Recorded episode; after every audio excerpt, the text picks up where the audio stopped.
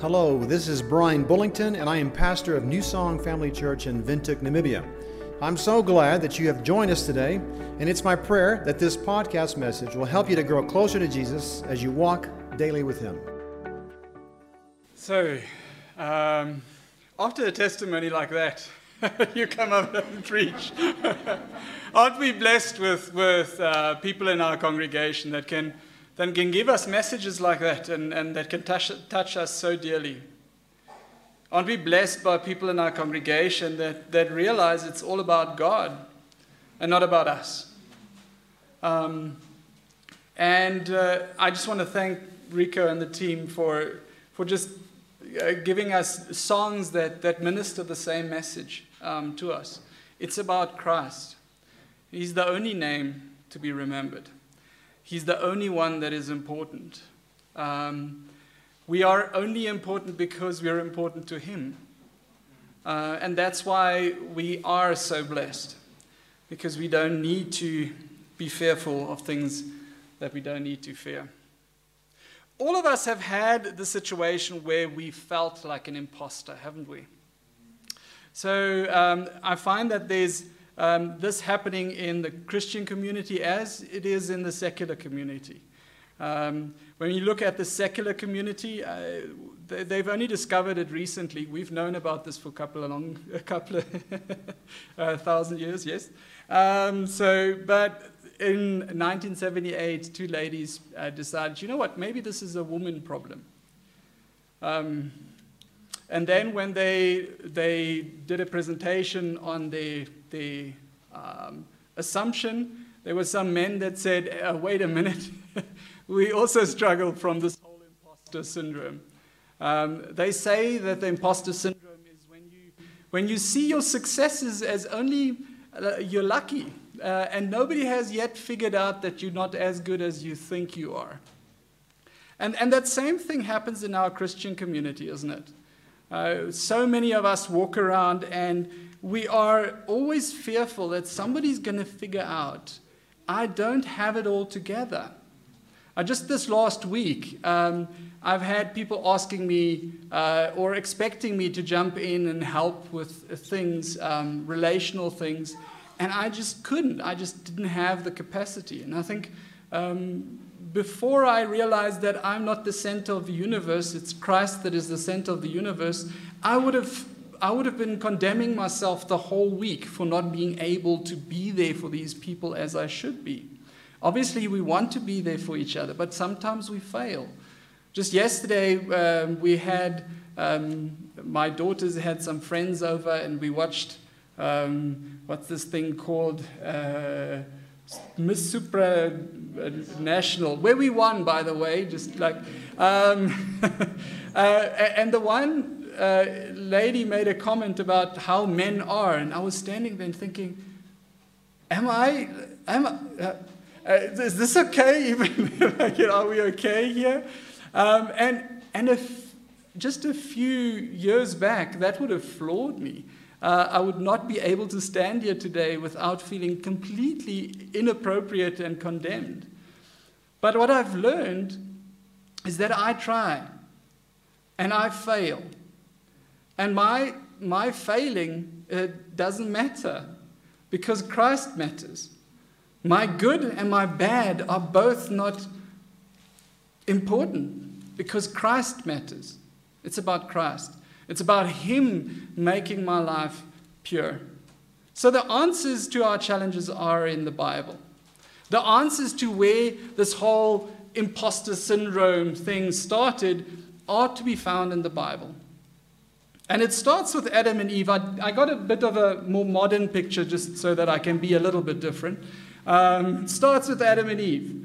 When uh, the serpent spoke to, to Eve, um, he said to her, you will, not you will not surely die, for God knows that when you eat of it, this is now the apple, all right, for those of you who didn't know, um, eat of it, uh, your eyes will be open and you will be like God, knowing good and evil. And then when she looked at this apple, she thought, this looks like a good fruit. Yeah, let's try this. It's gonna, it's gonna give us some, some um, nice stuff, right? So, uh, what did the snake say? The snake said, You will be like God. And, and since then, we've always been trying to be like God, isn't it? We, we put ourselves in the center of the universe and we say, Hey, everything happens because of me. And uh, everything good happens because I'm, and that is where that transactional relationship is really based on that Senna was talking about. Because if I do good things, God is supposed to do good things for me, right? Uh, who's in the center of that universe? Who's then God? Is it not you? And that is where we ended up because of our original fruit eating ability, right? Uh, because of our original not trusting in God, our original not wanting to um, allow God to be God and us to be us. Right. So, why did um, Eve eat that apple? Uh, the word put there is it makes us wise. So, I went and looked at the, um, what that actually means, wise. Uh, and I found that it means intelligent, have good success and understanding. So, we did all of this for intelligence, having good success, and understanding stuff, right? This is why we started out with this whole thing. And what did we get? we got knowing good and evil. That's what we got. And, and for a lot of people, that doesn't really, so what? We got, yeah, you know what, good and evil. Okay, well, so what? Before we had that, uh, that apple, we didn't realize what is good. We didn't realize what is evil. If you don't realize something, you can't condemn yourself for not being it, and you can't even think of doing it, right? So you just are. You can just be. Isn't that amazing? To just know that there was a time in our history where we could just be. So often we feel like we need to prove something. Uh, all those those, those people with the selfies and wild animals and stuff like that. We need to prove something. My whole life, I, I lived a life where I felt like I had to prove something. I had a challenge that uh, some people call, uh, refer to as a little man syndrome, or uh, in Afrikaans it sounds better, klein mannetjie syndrome, right? So uh, luckily, luckily the, the, the, the lovely people of our congregation have helped me to, to deal with this. They, they gave me this sermon with this, they even gave me that title. And I, I thought, okay, I will take the message and I'll take this. But they are so nice and kind. They put the, speak, the mic a little bit lower so that I feel tall. Um, so, so it's such a, such a good thing. We're such a loving family, aren't we? Right. But now, if you look at this whole thing between Adam and Eve and the snake and, and God and everything and the devil, uh, if you look at that, God said that they would die. Right? The devil said they would not die. Um, they didn't physically die that day, they did die later. So some people say, okay, they started to decay from that day. That's cool. I think there might be something else here. I might, there might be something else. How did knowing good and evil kill them immediately? If we look at the text, what happened? Immediately they saw they were naked, right? And they didn't have drums, so they used kind of leaves uh, to cover themselves up, right? Uh, so, so what happened? They, they had to hide behind a mosque. yeah? They realized how they were. They saw themselves for the first time with the idea of good and evil. And the first thing that happened was they wanted to hide from each other. They wanted to cover their flaws up, right? They were perfect, by the way. The most beautiful woman and most beautiful man on the planet at that stage. But they still wanted to hide, right? There was something they wanted to keep away from the other. And then they did something even worse they started to hide from God. You see, the relationship break didn't come from God, it came from us. We are the ones that ran away. We are the ones that died in that relationship that day. We are the ones that are still hiding and running away. Today, still, we have this imposter syndrome thing. Am I good enough? Am I not good enough? And we try to put up this facade. And a lot of people, because they have this challenge, they start condemning others, don't they? Because I feel so, so insecure about being safe in Christ and being good enough, I start looking at others. And I start condemning others because obviously there must be something wrong with you. Because if there's nothing wrong with you, then we need to look at me. And I don't like to look at me. So it blows my mind that the only, only being on this planet that knows you completely better than you know yourself, we're hiding from. Isn't that where we start to die? Where we're afraid that somebody's going to figure me out, somebody's going to catch me out, somebody out there is going to see I'm not as good as they think I am. So, what's the solution? I think what started with the first Adam ended with the second. I think that's where it, where it actually boils down to. Uh, I think um, Paul got it so sweetly right in Philippians 3, verse 3, where he said, For we are the circumcision. We are already there. Before that, he talks about people saying, You must do this, you must do that, you must do this. And he says, We are the circumcision, which worship God in spirit I think that is what Adam and Eve were doing before they fell. They were worshiping God in a way that is spiritual, that doesn't have any legality to it. It's just, it is. And rejoice in Jesus Christ and have no confidence in the flesh. What does it mean to have no confidence in the flesh? I think that is where Adam and Eve were. Because you see, when they were without the fall, they were living. They were living life the way God intended us to live lives, without condemnation, just with knowing that we're loved. And that perfect love that Seno mentioned can cast out all fear if we're there. You see, without Jesus, we are dead. That's why the gospel is such a good news, because it is life. When we look at our friends and our family that haven't accepted Christ, it's not like we're looking at somebody that's living and they can have a better life. On the contrary, they probably can have a better life on earth if they live in their sin. But it is somebody that is dead if they don't have Christ, they're never going to live. And that is the challenge.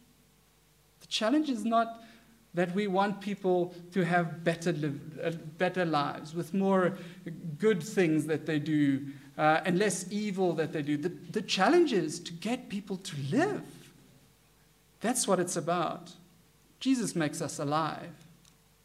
You see, as with Adam and Eve, yeah, we, if we have Christ, don't need to cover up our flaws because God loves me with my flaws.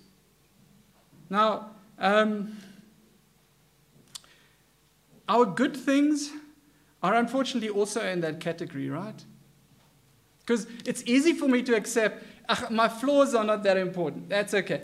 I like that message. Ziggy, well done, right? But your good things are also just like, um, if I can use Paul's word, your good deeds are like dung. We make such a big fuss out of our good deeds, don't we? If I've gone and I've evangelized 50 people this week or 500 people, whatever, that is great. I should continue with it. But does that make me like a first or a second class? It doesn't make a difference. But I must want to do it. Otherwise, there's a problem. There's a challenge in my relationship. If I don't want you to know my wife, do I have a relationship with my wife? I don't think so. No? I hope you all know who my wife is, by the way. She's over there, right? Okay. okay. okay, so I believe Adam and Eve might have made mistakes. They might have. But there was never condemnation. They did not know how to condemn themselves or how to be evil for that matter. They, they did not know good or evil. Therefore, the enemy was powerless until they ate the fruit. Now, I think Joshua is a very good example of how God deals with this whole fear thing, right? So let's have a look at just the first nine verses of Joshua. It starts out with God telling Joshua, uh, hey, Moses is dead. Now you need to do a couple of things, right? Okay? Um, and there's a whole history about that, and I'm not going to go into that now. But what I want you to see in the text is that God said, I am giving it.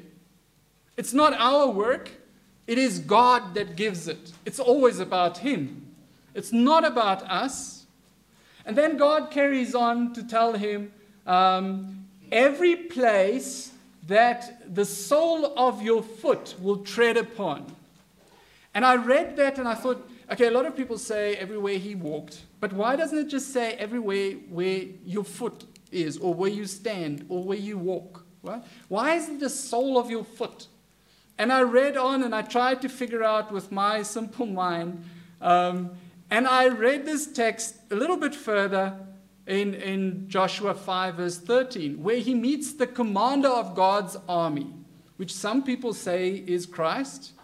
And, and he, he walks up to him, and uh, the instruction is take off your shoes because you're standing on holy ground. And the light went on. And I realized that sole of your foot, the ground is holy because God has already done it.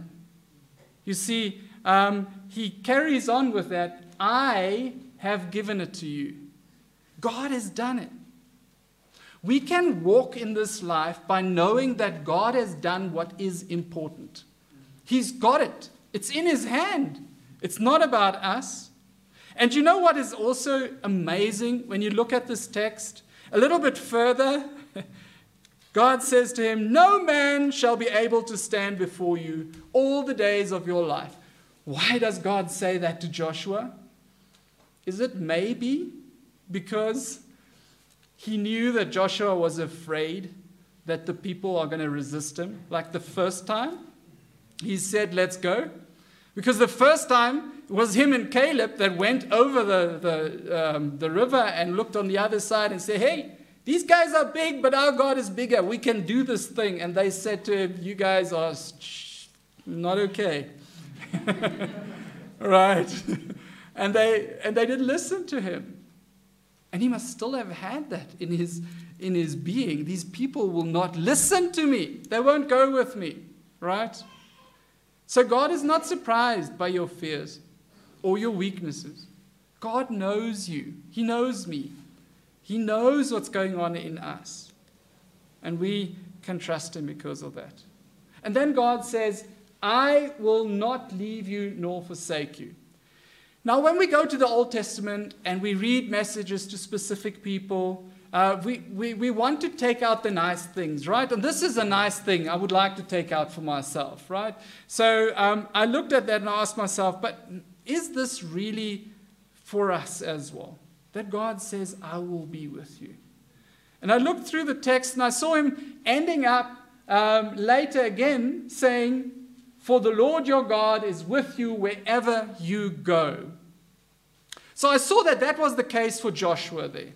And in between it, he tells him, stick in the word, stick in the, the law, do what it says, don't go to the left or the right, stick with it. And I, I thought, is there another text? And the text that came to mind is Matthew 28, 18 to 20. Christ knew how important it is for us to know that he's with us. So this was the last thing he said, right? Um, and I'm just going to read it because I can't say it better than him. And Jesus came and said to them, All authority in heaven and on earth has been given to me. So everything is his, right? It's all about him. Go therefore and make disciples of all nations, baptizing them in the name of the Father, the Son, and the Holy Spirit, teaching them to observe all that I have commanded you. It's the same words that God said to Joshua, isn't it? Keep all that I commanded you. And behold, I am with you always to the end of the age. So we know from Scripture that is true for us as well. So let's have a look how this whole message to Joshua carries on. He says, Be strong and courageous, for you shall cause these people to inherit the land that I swore to their fathers to give them. God had a purpose for him. But I wonder if Joshua wanted to have this purpose really. Imagine you go to a nation, you tell them, All right, God has done this for us. We're going to go over there. It's going to be awesome. And they tell you, You don't know what you're talking about. would you want to take these people or their children to the promised land? Sometimes God gives us a purpose and we don't like this purpose. But that's not important, is it? Because who's important? God is important. Christ is important. And because He's important, we do. Because we love Him and He's important. So when we study the Word, we see more of God. We see Him in far more detail, right? Here it says, Do not turn to the right hand or to the left. We've heard that in one of the songs also. It, it just ministered to me also. But very often, I think we don't catch what that really means. So I looked at the word right and left. Um, and obviously, it is right hand, left hand. No surprise there. But there was something else that I found in the Strong's Concordance.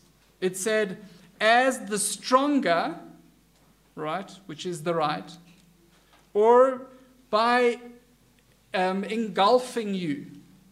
And isn't that what happens? We look at God and we look at the left and the right, and maybe this could be good, and maybe that could be good. And what we don't realize is we make these other things bigger than God is. Because that is what we're focusing on. When we're dealing with bad things, we should go, go like Senna said, to the teacher. He should be more visible. But what happens to us? These things left and right, become more, far more visible, far more important, isn't it? So, he carries on, this book of the law shall not depart from your mouth. And when you read that, you think, oh, you mustn't talk about it. No, that's not what is meant here. Remember in, in Revelation, Christ said to the one church, if you're lukewarm, I'm going to spit you out. That basically is, you're not part of me anymore. And that's what's meant here. Don't spit it out, don't throw it out. Keep it within. Because if you read on, it says meditating on it day and night. So think about it. And, and, that it, and then be careful to do what is written in it. And why should we do this? Um, that word for always indicates that we're now looking for why we do that. And people read these two words, prosperous and success, and they say, woohoo! I like this message. Let's take this verse out and talk about that one. This is cool. But look at what prosperous means it's pushing forward, it's breaking out, right? And look at what success means it's staying on the right path. So when we meditate on the word, when we stick with the word, when we stick with God, we, we break through in our lives. We walk through and we stay on track. That is why we do it. Does God tell us today still to be courageous and strong? I think He does. I wish I could go through the whole Romans 8. Romans 8 is so, so cool, and I encourage you to go through the first 27 verses that I skipped because I, if I had the time, right? if I had the time. Let's go through this quickly and just ch- uh, see what it says to us. And I hope it ministers to you as it did to me. And we know that for those who love God, all things work together for good, for those who are called according to his purpose. I spoke to a lady um, at a parenting workshop three weeks ago um, that, that was raped by three men. How do you tell a lady like that all things work together for the good. I heard the last week of, of our brothers and sisters in Afghanistan that are being persecuted, that are being killed. How do you tell them? All things work together for the good.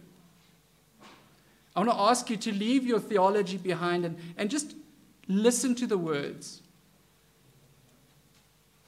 it reads on For those whom he foreknew, he also predestined to be conformed to the image of his Son, in order that he might be the firstborn among many brothers. In the end, it's about being in a relationship again with God. It's being with God and being family of God. And those whom he predestined, he also called. And those whom he called, he also justified. And those whom he justified, he glorified. Our end is glorious. What then shall we say to these things? If God is for us, who can be against us? He who did not spare his own son, as Senna said, but gave him up for us all, how will we not also with him graciously give us all things? How will he not do that? Who shall bring any charge against God's elect? It is God who justifies, not us. It's God who justifies. Who is to condemn? Christ Jesus is the one who died, more than that, who was raised, who is at the right hand of God, who, um, who indeed is interceding for us. Who shall separate us from the love of Christ? Shall tribulation, or distress, or persecution, or famine, or nakedness, or danger, or sword?